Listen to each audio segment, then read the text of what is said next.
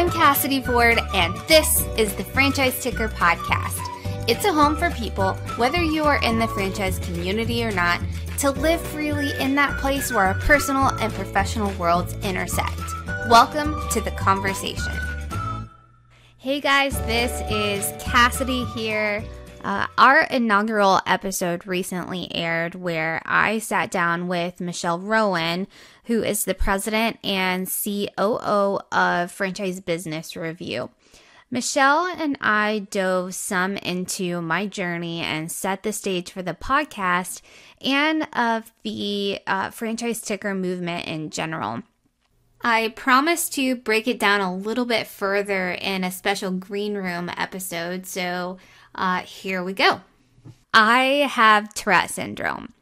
Tourette's, and and by the way, I may abbreviate it as as TS sometimes, is a neurological condition condition that causes unwanted movements and sounds. I am also obsessed with franchising. The business model, I love the people, achieving the American dream, and I love everything. I have found over the years that my personal and professional worlds really bleed into each other. I created the franchise ticker movement as an encouragement for all of us to really just let those two worlds collide. Something has been itching inside of me for a very long time. It itched and it scratched and it hollered out loud until one day I decided to do something about it. This is how the franchise ticker was born. And I look at this as our opportunity to not hold back. This podcast, along with Twitter and Instagram, have just launched. You can follow at Franchise Ticker. Some of you may be also watching the live recorded regular podcast episodes, not this one. Uh, is not recorded live, but uh, the videos are on the Ticker's YouTube channel where I'll be uploading different content each week. It may be the podcast, it may be just a stupid thought of the day, it could be Whiskey Wednesday videos, a lot of different stuff that's going to be posted on that YouTube channel. And then in summer of 2021, the official franchise ticker website will launch. And that site will be full of educational resources, guest blogs, videos, and a lot more. You'll have the opportunity to subscribe to the monthly newsletter where we'll have guest authors and uh, communicate uh, with me and start a conversation and connect with some other people in the franchise industry and beyond that we left some teasers in last week's episode with questions like Who is this for? What are the quote unquote five pillars? And definitely what's coming up on the next podcast episodes. I mentioned earlier uh, in that podcast episode that the season is going to consist of 10 to 15 uh, different conversations. Those conversations, if you're wondering who those are for to answer that first question, you belong here if you you you sit in your quarterly meetings, if you celebrate your growth of your franchise, if you sit there wondering and are frustrated that your numbers aren't getting any better, this is for you. It's for you and you belong here. If you have no idea what franchising is, but you hit 3 p.m. every day and you're thinking about the missing link in your career, maybe you're thinking about the missing link in your personal life. You belong here if you use your voice or if you amplify those voices around you that are underrepresented. Did it, did it. And if you are looking for your voice and don't know what that is or how to use it, you're in the right place.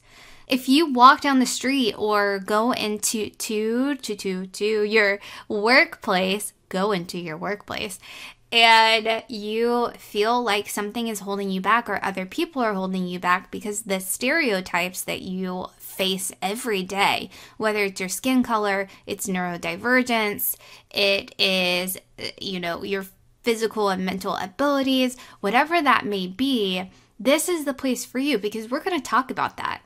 We're going to talk about ways to combat that and learning about what those are. We're going to talk about ways that we might be doing that to other people.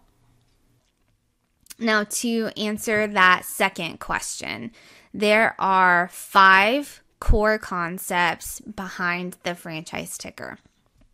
First, we as a community are here to normalize vulnerability and connection in both work and life. Now, I had to learn how to ask for help a long time ago. My tics, which by the way are spelled T I C, tick, for those of you who are new to all of this, those tics are not something that I can hide. I can suppress them for a very long time, but at the end of the day, they're just going to come out, and I can't control that. I I am a high performing individual, but struggling with Tourette's, Tourette's, Tourette's, and the con- con- conditions that come along with it made me realize early on uh, that I could not walk through this world on my own. So, being open and honest and truly just raw in life and work has opened up door after door for me. If we if we could embrace that mentality as a community, my question is can we imagine what we could do and who we could be, not just individually, but as a community? Speaking of I guess, who we could be. The second principle is to collectively encourage women to embrace their inner badasses. And I say that this one doesn't just apply to women. To the men listening to this, there are badass women all around you. And if you recognize them, how are you supporting them? Are you really are you attuned to those women who have have have that that badass inside them and just you know need a champion to use their voice are you are you attuned to that? And are you listening? Are you able to see it? And then how are you helping to either facilitate that or to help those women grow? We can do it. We don't need a ton of help. We just need to know that we're a badass. So, uh, to the women listening to this, are you being an advocate for yourself? And are you being a champion for other badass women? Because that coming from a man is one thing, but that coming women supporting women and that coming from woman to woman is a whole other ball game. And perhaps we don't do that enough. Then number three goes all in on that that idea of championship, but really particularly related to the franchise community. Third, that third thing, we build up new generations in the franchise space through mentorship and leadership by example. Michelle mentioned in the first episode, the familiar idea now to us in franchising that franchising is 10 years behind in a lot of capacities in many regards. So, why and why does it have to be? I asked a fellow millennial, I wrote a piece about this actually, and that's the piece that Michelle was talking about in our first conversation. But I had spoken with a fellow millennial, and he told me in 2019 that it will be 10 years before we see significant change in the franchise space toward equity, toward modernized business practices, uh, technology, a lot of other things that that had been burning in my head and at the time on my tongue because I was very vociferous about this. But I told him that you know I don't have ten years to wait. I don't, and I don't think we have to, because what would happen if we started now with fervor? fostering entry level and middle management team members by investing deeply, not just investing, but investing deeply in their futures in franchising. Why are we not pushing harder for franchise education among new franchisees? Uh, because people get into franchising not fully aware of what it is necessarily or what it what they're becoming a part of in the larger picture and what they can be and do. And why are we not pushing harder for education of young people in trade schools or franchise focused associates and bachelor's degree programs? There are those programs out there, but do you even know about them? Do I know about them? And what are we doing to help promote those? And build new, new programs. So, if we're talking about equity, this is the fourth thing. Uh, for me, when I spoke to my fellow millennial, I spoke from the place of being a woman. I've I I fought fought to earn equal standing and not just equal standing but respect and equal pay. That's been a battle. Uh, even now, it's been a battle. But I'm one of the lucky ones too because I come from a place of privilege. That's why this fourth piddle, piddle, piddle. That's why this fourth pillar is vital. And it's not just vital to me, it needs to be vital to everyone. Uh, so, Number four, our determined and dedicated effort is to champion diversity, equity, and inclusion in franchising, including the LGBTQ plus community, individuals of all abilities, and people of color. You know, efforts are underway underway within these communities themselves and through organizations like the International Franchise Association and other business think tanks and things like that, but we're behind and not enough is being done.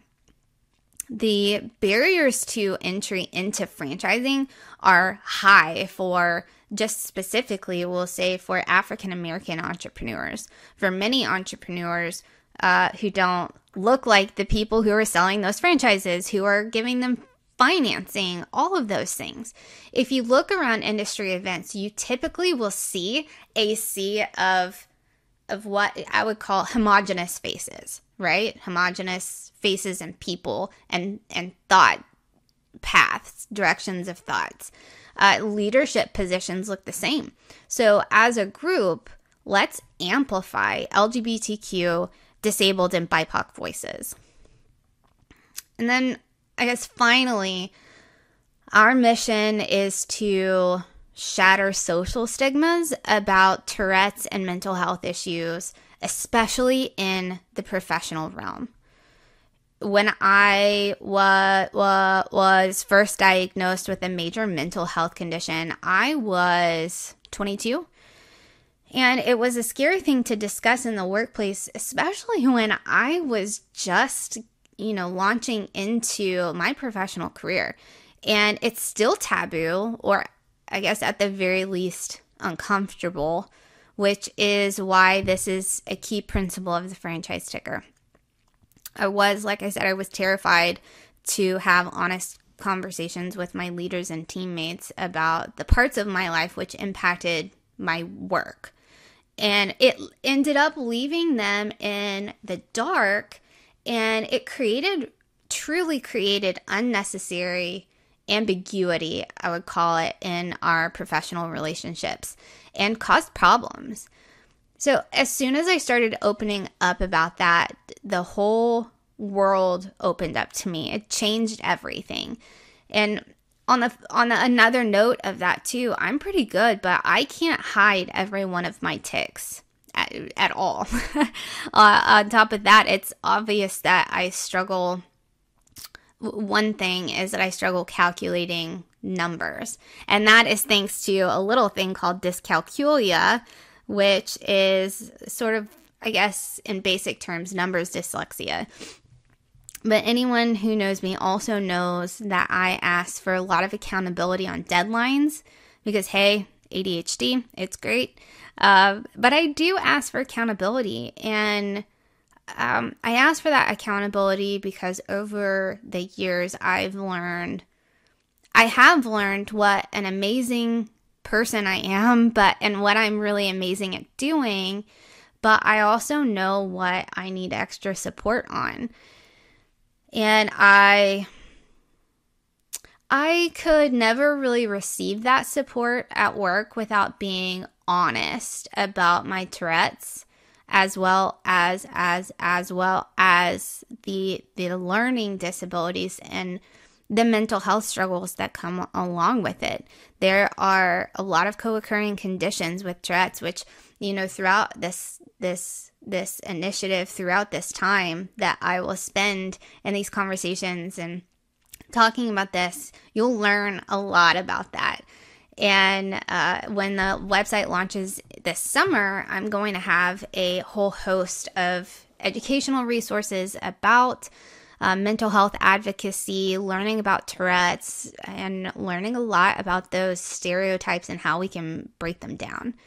But, uh, you know, perhaps everyone doesn't deal with Tourette's, and uh, perhaps everyone hasn't had that experience or that struggle of of facing a mental health issue. But the point is, really, far too often, whatever it is, we ignore or hide our personal battles to our professional detriment. And the franchise ticker I created the franchise ticker to face this head on, especially how we can, like I said, beat back the stereotypes to thrive. And that's to thrive not just personally, but also professionally. And finally, before I wrap it up, to answer that last question, what to expect in the coming weeks, in the coming months, and what to expect from the franchise ticker. This is a beginning. It's just the beginning of a larger conversation. This season, I will talk to franchise CEOs as expected. I will also talk to the daily grinders, uh, the people that are in those entry level positions, those that are in the day to day, in the trenches, middle management, and the people who have that, you know, have that different perspective that we don't necessarily hear all the time. So we'll talk franchising. We will dive into some complex and uncomfortable issues. And then, if y'all know me at all, you know that if I sat down at a bus stop next to somebody, that I would know their life story by the time the bus got there, and vice versa. So, we'll talk a lot about just sharing life stories you can listen to the franchise ticker on most podcast streaming platforms. And then for extra fun, you can watch the live recordings on YouTube. And don't forget to uh, to follow at franchise ticker on Twitter and Instagram. And um, that is going to be a lot of fun. We're going to have some fun with it, some encouragement news updates, uh, recommendations, all sorts of stuff. And then the last thing I will say, and I will keep reminding you, but everywhere you go, just spread the word. Spread the word about the conversation. Spread the word about, you know, what our our future could be. But uh, you can do that by subscribing, sharing, liking, and commenting. So that is subscribing, sharing, liking, and commenting. And let's go. Let's go, guys. Let's just shake some things up.